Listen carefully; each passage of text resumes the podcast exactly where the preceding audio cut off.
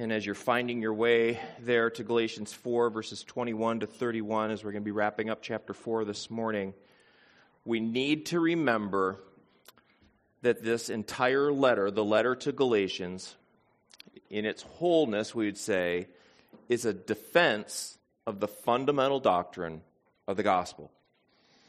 If what Paul represents here is not the gospel, then what's the point? And what's the point? This is that fundamental core doctrine of what the gospel is. The, cl- the clear argument from God's word, particularly here in the book of Galatians, is salvation by grace alone, through faith alone, in Christ alone.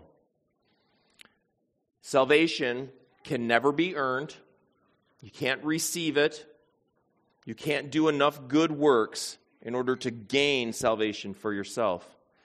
And this is a very important qualification from the book of Galatians, particularly what James, what, what James, what Paul is speaking about, and what we need to recognize that I think is something we often struggle in ourselves. This includes adding to grace our works. It's very important. It's not salvation by grace through faith in Christ plus good works, which is particularly, uniquely the struggle that we hap- see happening in Galatia. And this is something we struggle with all the time. We will herald, we will profess salvation by grace through faith in Christ, but in our flesh, we want to add more. There must be more that we have to add. And as we recognize this, if we are formally doing this, if we are intentionally adding to grace, we're perverting the gospel. We are, in some sense, feeling, acting, believing that there's something more that I can add to what Christ has already accomplished. Think about just the severity of that alone. When we look at this, we've been reading time after time this passage, but let's read it again because we want this to stick in our brains before we're done with this book of Galatians. Galatians 2:16. This is what it says. Read with me. Yet we know that a person is not justified by works of the law, but through faith in Jesus Christ. So we also have believed in Christ Jesus in order to be justified by faith in Christ and not by works of the law. Because by works of the law, no one will be justified. Now, before we actually take the next step and look at the portion of Scripture we're looking at from Galatians chapter 4, you ready? This is a deep theological word that you're going to need to write down and remember. This is a humdinger of a text this morning. Humdinger is the key word. Holy cow, am I grateful that we had snow days this week and the Lord blessed me with some extra time. Um, some of you maybe have read ahead and can appreciate what we're going to be in this morning. Some of you are like, what? What are we doing? You'll see. It's coming fast. Um, but this has been a difficult week of study for me, and yet I just thank the Lord for His Holy Spirit that it is God's design and intention that the Word of God is clear, that it's understandable. As we look at this, we don't look to this and say this is an obscure, weird passage of text and we or text of Scripture that we pass away or we brush into a corner. This is the Word of God. God has preserved, given, inspired this that we would have it today. And so, therefore, we can be excited about the fact that, the fact that God's going to teach us something powerful through this text this morning. And I genuinely, I'm not just saying that to puff you up right now. The more time I spent in there this, in this text this week, the more I appreciated there's something powerful here for us. So hang on, write down the word humdinger, and here we go. Galatians chapter 4, starting with verse 21. This is what the Word of God says Tell me, you who desire to be under the law, do you not listen to the law? For it is written that Abraham had two sons, one by a slave woman and one by a free woman. But the son of the slave was born according to the flesh, while the son of the free woman was born through, the, through promise. Now, this may be interpreted allegorically. These women are two covenants. One is from Mount Sinai, bearing children for slavery. She is Hagar. Now, Hagar is at is Mount Sinai in Arabia. She corresponds to the present Jerusalem, for she is in slavery with her children. But the Jerusalem above is free, and, and she is our mother. For it is written, Rejoice, O barren one who does not bear. Break forth and cry aloud, you who are not in labor. For the children of the desolate, the desolate one will be more than those of the one who has a husband. Now you, brothers, like Isaac, are children of promise. But just at the time, he who is born according to the flesh persecuted him who was born according to the Spirit. So also it is now. But what does the scripture say? Cast out the slave woman and her son, for the son of the slave woman shall not inherit with the son of the free woman. So, brothers, we are not children of the slave, but of the free woman. We can confidently say, This is the word of God. And so, therefore, as we're looking at this, we recognize there are important things for us to see and understand from this text this morning. Now, we have to build and look at, as we're looking at this, there's a premise to Paul's argument here that's built in verse 21. And as we see that, I want you to identify this premise. It's in verse 21. This is the foundation of what he's going to start building here in these texts that we see this morning. Paul says, Tell me, you who desire to be under the law, do you not listen to the law? Okay, so in a sense, what we're saying here is he's speaking rhetorically, and he makes a statement and then a question out of that statement. A rhetorical question, we'd say. And the essence of Paul's question is something like this You Galatians, who have been saved by grace, do you really desire to put yourselves back under the law? Uh, in a sense, that's what he's coming to. He's saying, You want to be under the law? Let's talk about that. Do you really desire to do what you say you want to do? Why in the world would we want to put ourselves under the law? And now Paul uses yet another method of rhetoric because that's what he's been doing through this letter of Galatians. Here is he, an, he is an attorney, trained as an attorney, and he's using that kind of rhetoric or rhetoric to build an argument that the Galatians will understand the folly of placing themselves back under the law. He, he, he wants the Galatians to see this is foolishness. Why would you exchange grace for the law? Do you really want that? That's the foundation of the question. And so, as he's building this rhetoric, this logical argument towards salvation by grace alone, through faith alone, in Christ alone, he introduces another method of argument, another method of teaching, we could say. And he does that through allegory. Okay, now this is what really makes this text difficult this morning. Uh, what we need to do as we t- before we take another step forward in the text, we need to understand what is an allegory. What does it mean to say that Paul is saying in verse 24, this may be interpreted allegorically? By the way, this makes it really difficult, and I'll explain more in just a minute. Allegorically, this is a very unique word in the Bible if you were to use a Strong's concordance, or if you were to use just a digital, a digital version of a concordance on your phone or some other digital device, and you were to look at the original language and the word that's used here for allegorically, and you were to look to see how many other times this occurs in the rest of the Bible, you would immediately identify it appears nowhere else in the Bible. This is the only time in all of Scripture that this word is used. Now, to be fair, in the Greek, but even with that being stated, as we look at the Hebrew and the Aramaic, the other biblical languages, this kind of word is foreign. This is not a kind of word that we see throughout the rest of Scripture. So, when I was trying to understand and think about some simple ways to communicate this to you, I went to some other resources to understand and think about how we could be looking at it. And Unger's Bible Dictionary simply defines an allegory this way, not that way. That's me in this clicker again. Here we go. Not that one. There you are. This is Unger's Bible Dictionary, just an excerpt of a, of a definition. Allegory expresses or explains one thing under the image or likeness of another. Okay? You might want to write that down. Maybe you're just processing that. I'll explain it a little bit further in just a minute. But allegory expresses or explains one thing under the image or the likeness of another. Now, here's a quote from just honestly, this is something from a Google search. I can't even tell you which website this was, but this is from the Google machine. Allegory is a long held literary device that distills complex ideas into a simple, accessible story. Okay, so this again may not be completely clear if you're not familiar with these kinds of terms and this kind of wording, but just it should be becoming more clear. Our English word allegory is actually not a translation, but it's a transliteration from the original Greek, the very word that's used here in the New Testament in this one occasion in Scripture.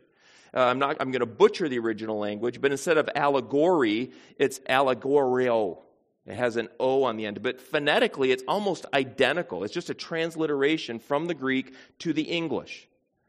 Here's an important principle of Bible study as we're building this idea of allegory, this is an important qualification for us to understand. When we study Scripture, we want to take a real, literal, historical approach to Scripture. That's the method we want to use. You ready? Unless, unless the text itself tells us to do otherwise. This text is telling us to do otherwise, which is going to be a huge curveball and why it was so difficult for me this week. This is another important thing for us to recognize. There are so many, uh, just innumerable heresies, false teachings, misinterpretations of Scripture that come primarily, honestly, from liberal scholars who want to look at Scripture rather than literally and historically. They want to look at it symbolically. It's a different word that means similar but not the same. But they want to look at it metaphorically. They want to look at it allegorically. They don't want to look at Scripture from a literal historical perspective. And so we have to be careful that in this unique particular case, we have the green light. Look at this allegorically. There's the qualification do it correctly, but we also want to be careful that we don't take this principle and look to some other passages and say, oh, I feel that allegorically this is this imagery, and here's another image here, and this is a portrait of this, when Scripture hasn't given us a green light to do that. I want to just give a quick citation, though I'm not going to define these terms. Similarly, we see Jesus teach in parables. It's not an allegory, but there's a similarity there. We do see occasions when we will see metaphors. Let me give you an example of a metaphor. Paul talks about the church, the household of God. That's a metaphor. When he talks about the church, he talks about it as the body of Christ. That's a metaphor. Allegory has a lot of correlation to those word usage or to those communication use, usages, but it's different and it's uniquely different. Now, we have to recognize that when we look at Scripture, not literally, it's a dangerous game, and we have to be very, very careful when we do this. Which, again, has been my guard this week. Brian, are you doing this right? Are you looking at this correctly? It's a, it's a scary game. So, with that qualification, this is allegorical language. The text we see today, I repeat, is the only text in the entire Bible that gives us the green light to look at it allegorically. Verse 24. And I repeat again allegory is a literary device that is intended to illustrate or make a reality clear through imagery. Let me give you an example of uh, not secular, what would be the right word? Just, just, just writing that would be allegorical, that you would relate to, that you would identify. John Bunyan's Pilgrim's Progress. That's an allegory. When you look at the Chronicles of Narnia, uh, written by C.S. Lewis, this is allegory. These are pictures that are used, used to portray a much deeper, a much more powerful imagery. So, in other words, when you're looking at the Chronicles of Narnia and you see the lion, who is the lion? Getting the picture? We're going to start doing that in this text this morning. Now, one other very important, I, am overstating these important qualifications, but they're really important. In fact, in my notes, I literally have this is very, very, very important. Okay, this is super important for us to understand this. You ready? To say that a historical event can be allegorized is different than saying a passage or historical event is an allegory in itself. This is what's happening here today. The citation that Paul's going to give us, primarily from the book of Genesis, but also Exodus, and frankly from the whole of Scripture, this is not him saying that we should be looking at these historical events as an allegory. What he's saying is, let's look at these real historical events, and I'm going to create an allegory out of these historical events that's going to help you understand this. It's very different than looking at these historical events and saying they are an allegory. Let me just give you a, a hypothetical backwards illustration of that. If we are going to take and look and say that based on this passage that the entire historical narrative related to abraham and sarah and the birth of ishmael and the birth of isaac and all of these things that that's, those aren't even historical events. That's just a word picture. That's just an allegory boy that just turns my entire view of all of scripture upside down you getting what i'm saying this is not what paul is doing Paul is not telling us that these are not historical events. What he's assuming is the understanding that we know these are real events. But he's going to take these historical events and he's going to create an allegory. Are you ready? To show us what it means to be saved, salvation by grace alone, through faith alone, in Christ alone. So he's going to, start, he's going to teach us these things through this word picture from a familiar Old Testament historical event. Now, uh, we, we talk about this. Now we need to develop the allegory itself. By the way, you're not going to get your normal outline this morning. We're going to be hopscotching back and forth between these verses this morning. We're going to develop this allegory. The first thing that we're going to recognize that throughout this allegory, he gives us several pairs or groups of twos. The first one that you're going to see, and, and again, we're not going to work through these methodically, but you need to note these. You need to identify these as we're going to work through this allegory. There's two sons Ishmael and Isaac. The next group of twos that we're going to see, we're going to see two women, Sarah and, and Hagar. We're going to see two mountains, Sinai and Jerusalem. Be ready, I'm going to give you a teaser to the fact that there's a curveball coming. There's actually a third mountain that's going to show up in this text, and hopefully you'll see it before I get there, but you have to notice that. There's actually three mountains, though he talks about two. And then the next thing we also recognize in these groups of twos are there two covenants. There's the covenant of law and flesh, and grace or spiritual. Okay? All of these are pairs, they are comparisons and contrasts that Paul is building in an allegorical fashion to help us understand the great realities of what it means, you ready? To be adopted sons of God through the Son, through his own Son, Jesus Christ. Just a, just a quick stake in the ground to help you remember where we were in the last couple weeks. Remember how much we talked about family language? Here's more family language, but he does it in an allegorical fashion. All right, so Paul starts to build this allegory. Paul builds this allegory from an Old Testament scripture. Uh, what's noteworthy to me is that as I was constructing this, the message for this week and spending lots of time this week, part of what I struggle with, or I, I labor in would be a better way to say it, is as I'm trying to build my notes and I'm putting my, my notes and my, my, my teaching together, I try and empathize with who my audience is. I try and think about who you are, not that I'm preaching to particular people, but what do these people know? What do they need to understand? How does this need to be applied to our lives? And I was trying to process through what kind of a foundation do I need to build from the book of Genesis related to this allegory to help you understand the allegory. Let me say that one more way.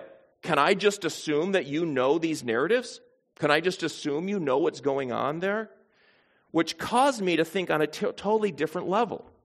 It caused me to go, no, wait a minute. I'm asking that question about you guys, but how in the world is Paul teaching this in Galatians chapter 4? Think about who the audience is. The, the, the, let me say that again the Gentiles in Galatia. Now, when I'm looking at this, he doesn't qualify what he's teaching at all. He doesn't back up and say, hey, let's take a chapter and talk about who Isaac is. Let's talk about who Hagar is. Let's talk about her son Ishmael. Let's talk about how Sarah and Abraham screwed up, how they messed up, how they didn't stand on that promise. Think about those kinds of things. Paul didn't do any of that. So, how in the world Does he believe or does he know that these Gentiles in Galatia have a clue what he's even talking about? Let's say that one other way. If this was a letter written to the church of Jerusalem, I'd be like, well, this makes sense. These are Jewish believers. They were raised in this, they understand this, but that's not who he's talking to. How can he do this? How in the world is this happening?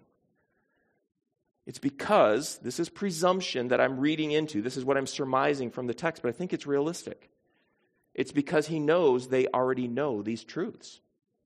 He knows that they know. How does he know that they know? Because he taught them these scriptures. This is the first, Galatians is the first New Testament epistle that was written. Most of the New Testament, the majority of it, doesn't even exist. As we are watching New Testament, the book of Acts, as we are watching these missionaries go out to the field to all the nations, bringing them the gospel of Jesus Christ, they aren't going out with their pocket New Testaments to do this work. They're going to them with the scriptures, that part of it. They're going to them with the Old Testaments, and they are teaching them how Jesus is the fulfillment of all, here's an important word in our text this morning, that God has promised us. So that's an important thing for us to recognize and see. And it totally fits with the biblical theology that we've been working through as a church and also fits with exactly Jesus' method of exposing the truth in regards to these things when he says this in Luke, or when this is recorded in Luke 24, verse 27. Jesus, and beginning with Moses and all the prophets, that's the scriptures. That's not the New Testament, that's the Old Testament. And the, all the prophets, he interpreted to them in all the scriptures the things concerning himself. That he is the fulfillment of these things. So, again, how in the world do these Gentiles know these things? Because when Paul and Barnabas showed up in Galatia and were proclaiming the gospel of Jesus Christ, where did they start? Let's open the scriptures. Let's talk about the very beginnings. In the beginning, God. Who is God? And working through this methodology of God's process and faithfulness and his promises and how that even flows through Abraham and Sarah and his promises to provide a Savior. Which brings us to the foundation. I'm literally going to try and do this based on my timeline in two minutes. So, if these are unfamiliar processes, when you, we're talking about Abraham and Sarah, Ishmael and Hagar, when we're talking about these people, and you're going, I don't have a clue who he's talking about. I'm going to try and survey these in about two minutes, but you may need to dig deeper. You may need to talk to some of the people that surround you. You might need to talk to some of us and say, What in the world is happening here? But this foundation has to be laid. It's in Genesis, particularly chapters 12 through 21, that God gives his promise to Abram, who becomes Abraham, to bless him with a son that he would be the father of a nation. And the descendants of that nation would be more numerous than the stars of the heaven, than the sand of the sea. These are the kind of promises God is giving to Abraham, a man with no children. Abraham and Sarah's actions, they failed.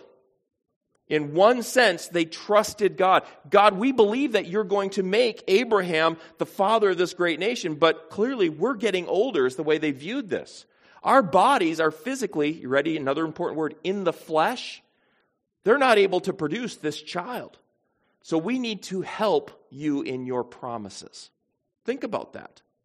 You may have made this promise, we believe your promise, but clearly we need to do something more. We need to add to grace. It's an important thing to think about.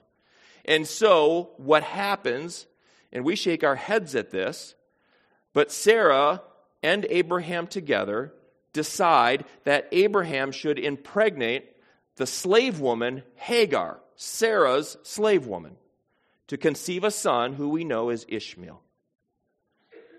God rejected this work of their flesh. That's important.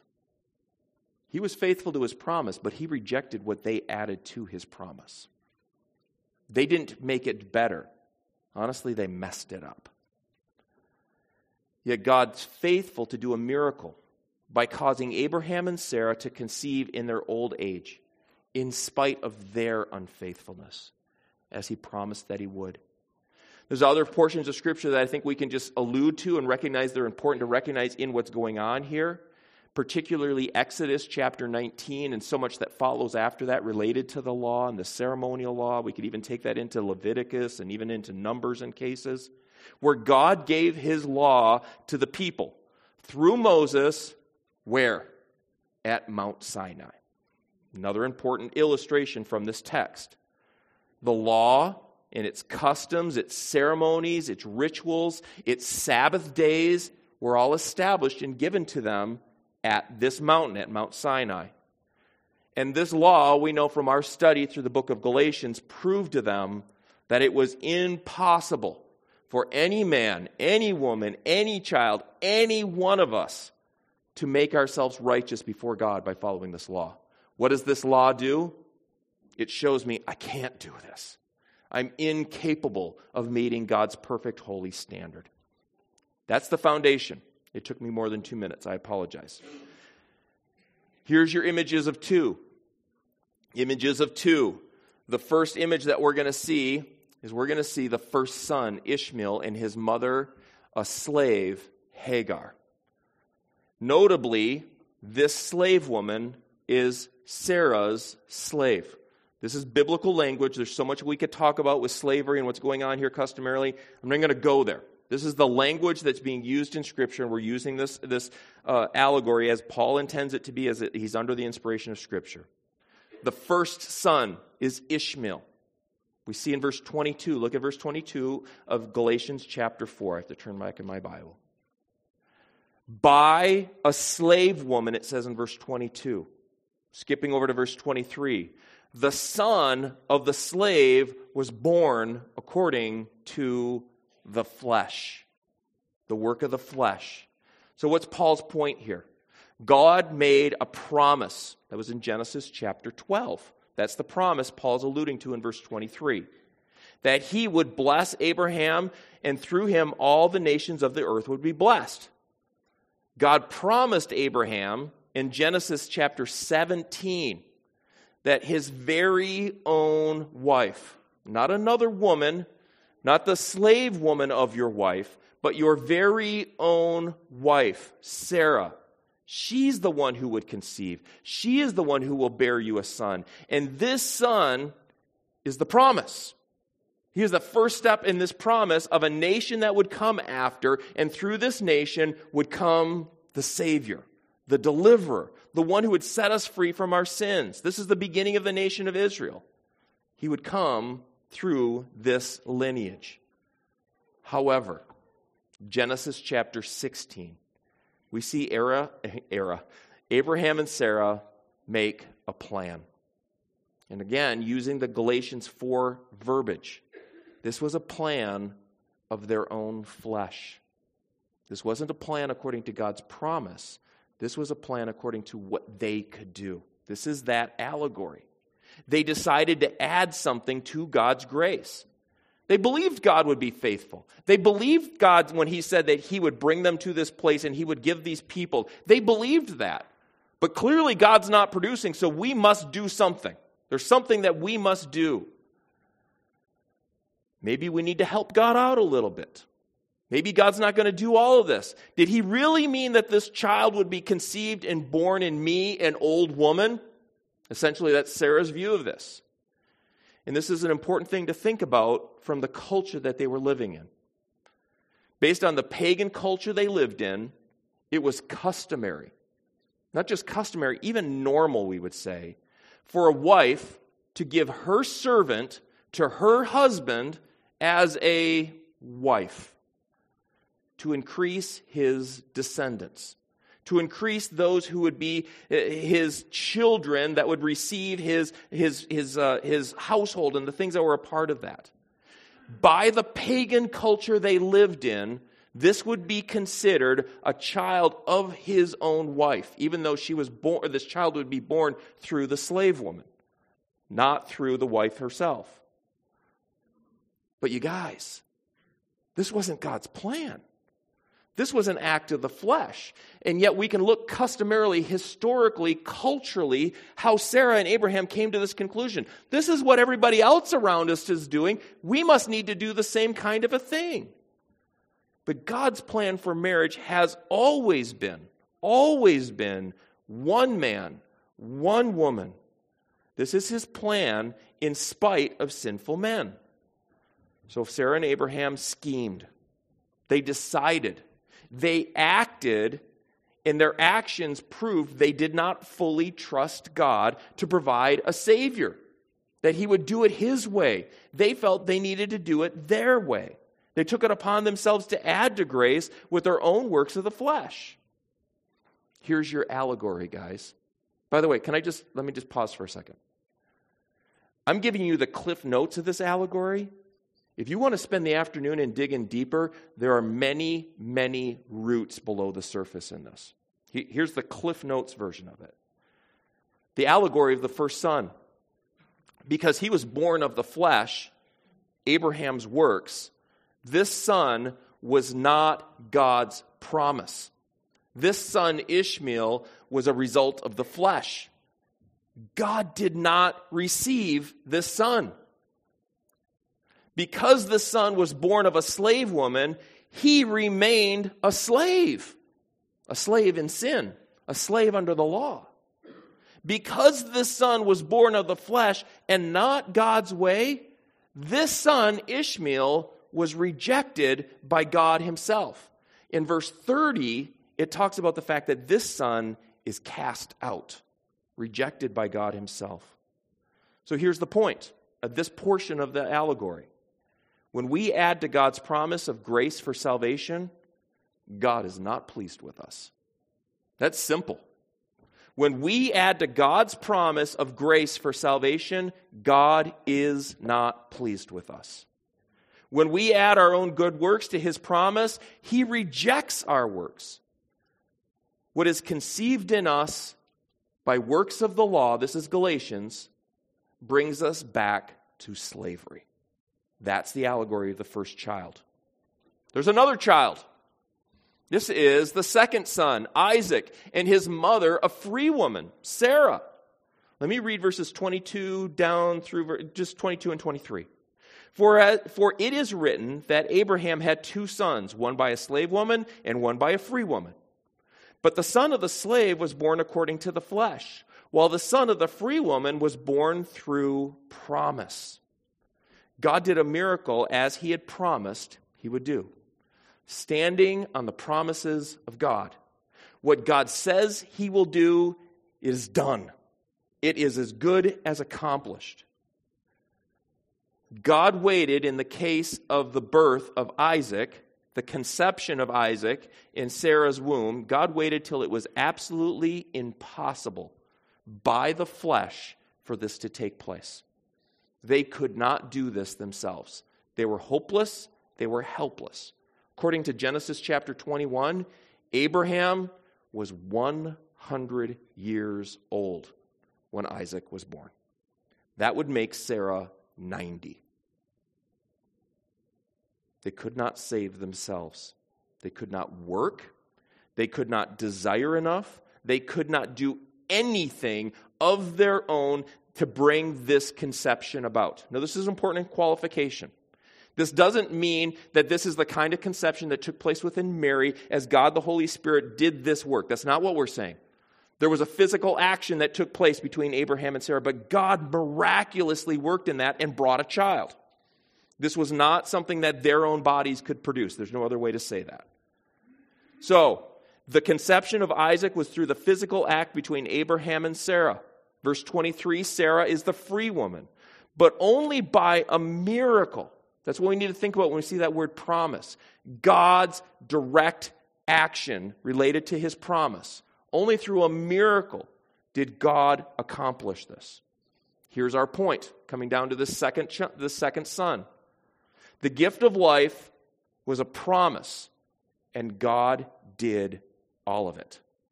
The gift of salvation is a promise salvation by grace alone, through faith alone, in Christ alone. You guys, If you're standing on that promise, God did all of it. He did all of it. There is no action that either Abraham or Sarah could take to cause this to take place. They could do nothing that said, Give us the credit. The conception and the birth was only of grace, which brings us to such a familiar passage.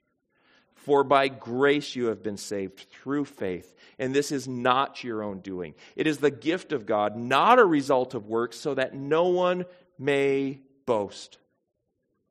So, as a result, the son, Isaac, he is accepted by God. This son is free. He is not a slave, for he is the, he is the son of the free woman. This son is all of grace from God, not a result of the work of the flesh. So here are some more of the points when we seek to add to God's promise of salvation, we remain a slave.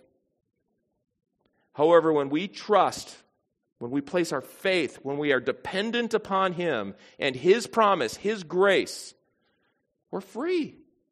Look all the way down to the very end of this section. Look at verse 31.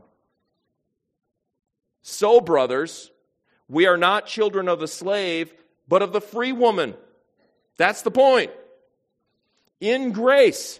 Don't add to this. If that's where you stand, you are not a child of the slave. You are a child of the free woman. You've been set free from the law. Now, two mountains, but maybe there's three. Okay? Uh, this totally messed with me. I'm going to be really honest with you. This section that we're going to look at right now is the part I muddled over the most until I recognized there's three mountains here. And all of a sudden I went, oh, I get it. Let me illustrate this a slightly different way. I don't know if you've all seen it. I'm not endorsing it. But maybe you've seen the movie Inception. You know the movie I'm talking about? A dream within a dream. You ready? This is an allegory within an allegory. You ready? Put your seatbelts on, it's going to get crazy for a minute. This is an allegory within an allegory. Now, to take the allegory the two women, Paul now takes that allegory and builds another allegory related to them. He compares that section of the allegory, we would say. And he does this through two mountains, but actually there's three. Mount Sinai is the place where the law was given. We would say that's the mountain of slavery. Okay? Mount Jerusalem, the high place, they always go up to Jerusalem to worship, right? We'd say this is the mountain of God. But here's your curveball, your third mountain. Look at verse 26. There's also a Jerusalem above. And for those of you that are tuning in and starting to get this, this is the new Jerusalem.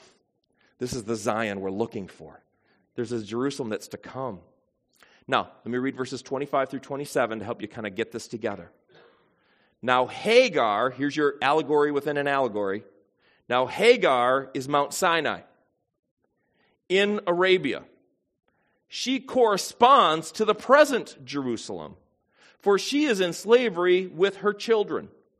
But the Jerusalem above, the Jerusalem above, is free she is our mother. It's pretty cool. Now, the first mountain is Sinai. We're going to do this really quickly. He relates this mountain to Hagar, allegory within an allegory. The slave woman. Sinai, Exodus 19, is the place where the law was given. Anyone that believes that their good works of the law will earn them an entrance into the kingdom is grossly mistaken.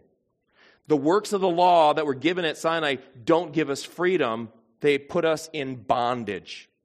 This is the mountain of slavery, according to the text. It's a place of bondage. We're going to see in just a minute how that mountain is actually a place of great fear.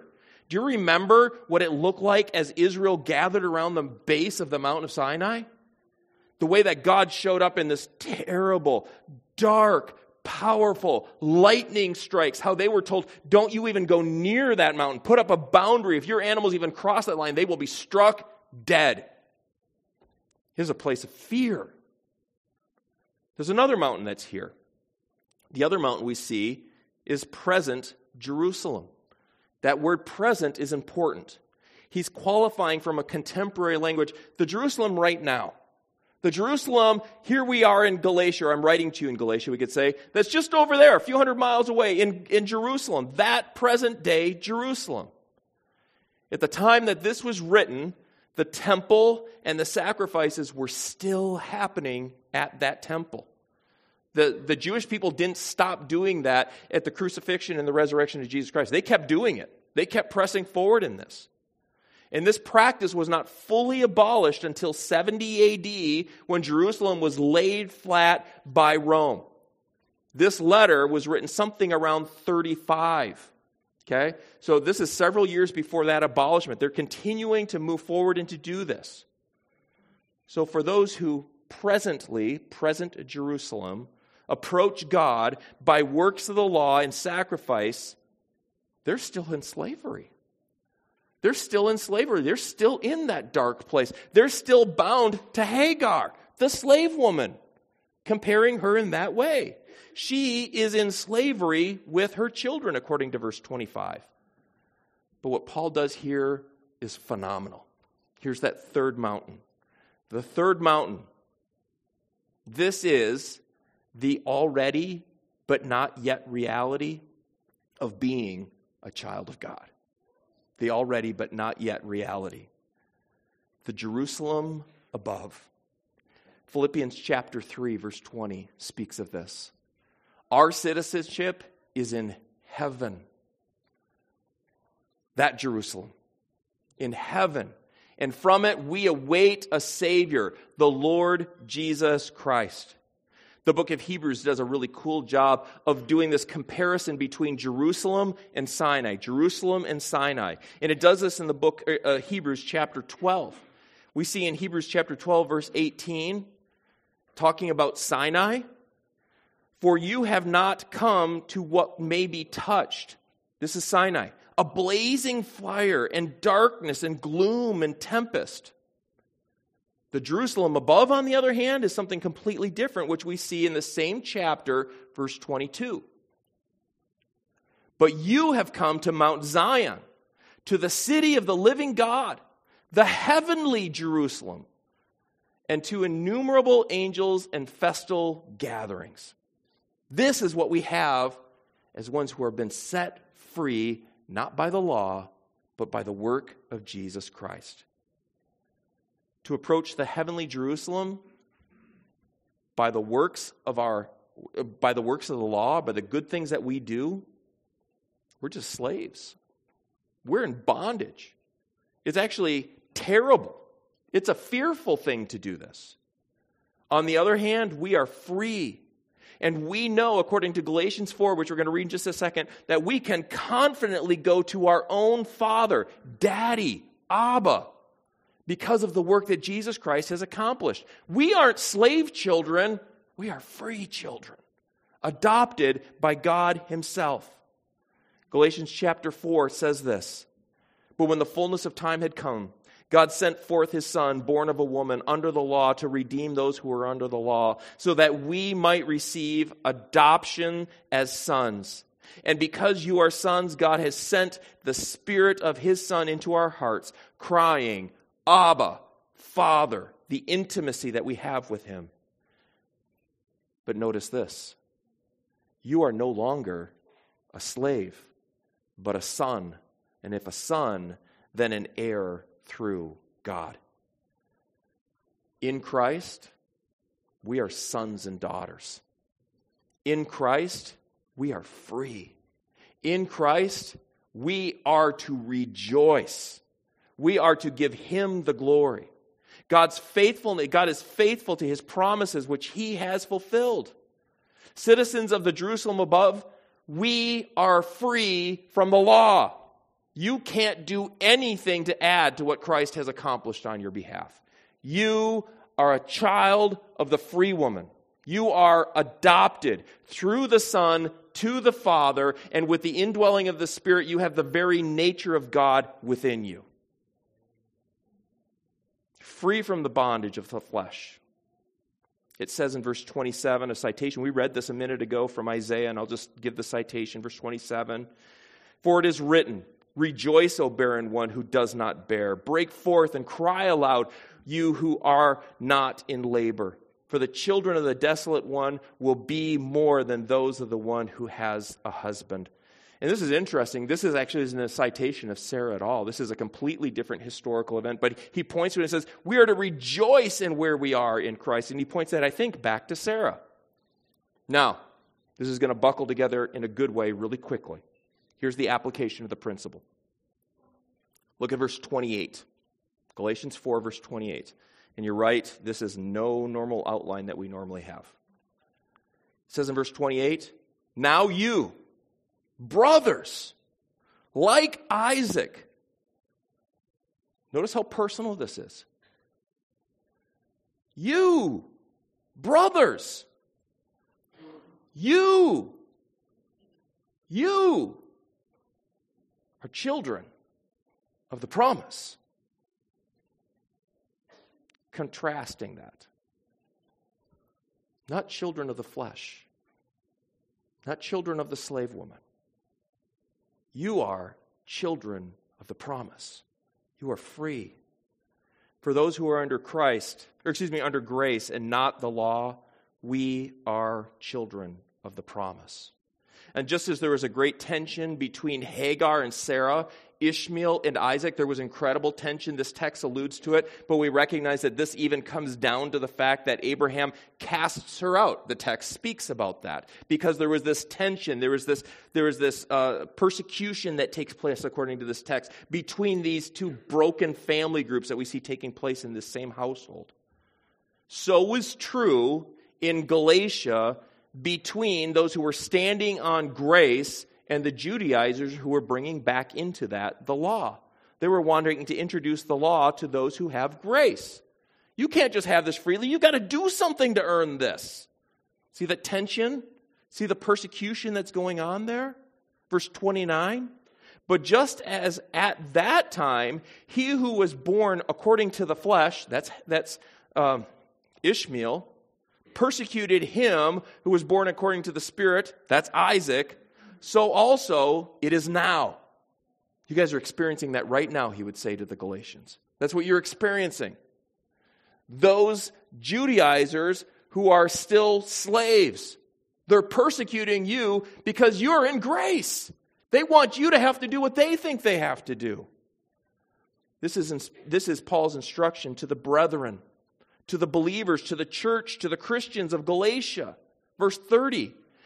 But what does the scripture say? Cast out the slave woman and her son, for the son of the slave woman shall not inherit with the son of the free woman. He said, Cast it out. Don't walk in this. And, and I want to tell you, I, I'm not going to conclusively tell you what this is. The question is, is he saying, you as Galatia, you need to deal with these false teachers? Cast them out of your midst. Deal with these false teachers. Is this a, an example of false teaching? Maybe. I'm actually more inclined for him that he's saying to the Galatians themselves, You have grace, cast out Sinai, get rid of the law. Don't walk under the law. That law is not what makes you free. You think it is, cast that out. This is for you. You personally have a responsibility. Maybe another way to say that is Take the plank out of your eye because you're looking at the splinter and you're saying they're the ones who are making us stumble. You're the ones who are walking in the flesh. You need to turn to the truth. Galatians chapter 1, we know this well. We've cited it so many times, but this is what I think he's saying cast this out. I am astonished that you are so quickly deserting him who called you to the grace of Christ and are turning to a different gospel. Cast that out. Not that there is another one, cast that out. But there are some who trouble you and want to distort the gospel of Christ. You need to cast that out. But even if we or an angel from heaven should preach to you a gospel contrary to the one that we preach to you, let him be accursed, anathema. As we have said before, so we say again. If anyone is preaching to you a gospel contrary to the one you received, let him be accursed. Cast that false gospel out. Last verse of the text, verse 31. So, brothers, we are not children of the slave, but of the free woman. We are not children of the slave, but we are free.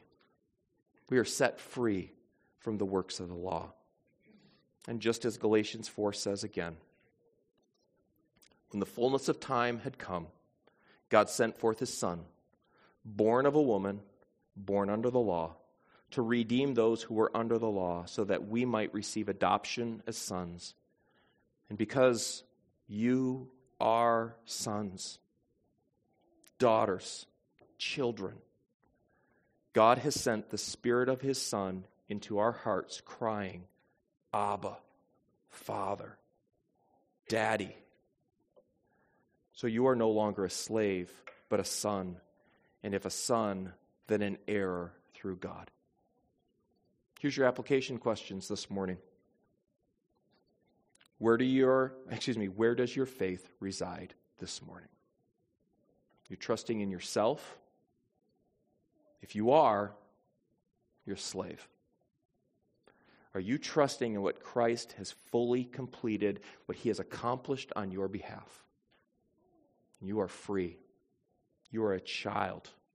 And we look to the Jerusalem above. Are you free? Are you truly free in Christ? So, brothers, we are not children of the slave, we are children of the free woman.